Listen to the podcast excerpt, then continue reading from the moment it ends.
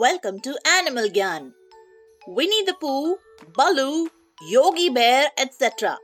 आपके इन favourite cartoon characters में क्या कॉमन है कॉमन है वो एनिमल जिस पर ये कैरेक्टर्स बेस्ड हैं। हम बात कर रहे हैं भालू यानी बेयर्स की पूरे वर्ल्ड में बेयर्स की एट स्पीशीज होती हैं, जिनमें सबसे कॉमन है अमेरिकन ब्लैक बेयर और सबसे रेयर स्पीशी है जायंट पैंडा बेयर अगर साइज़ की बात करें तो सारी स्पीशीज में से सबसे बड़े पोला बेयर्स होते हैं और सबसे छोटे सन बेयर्स होते हैं।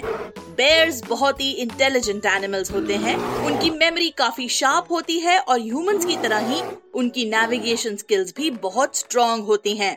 ऐसा शायद इसलिए कि bears have excellent senses of smell sight and hearing जिनसे वो काफ़ी दूर से ही अपना फ़ूड फैमिली और एनिमीज को भी पहचान लेते हैं। बेयर्स आर ह्यूज एनिमल्स और इनकी height seven to ten feet और इनका वेट 400 टू 700 केजीज तक हो सकता है।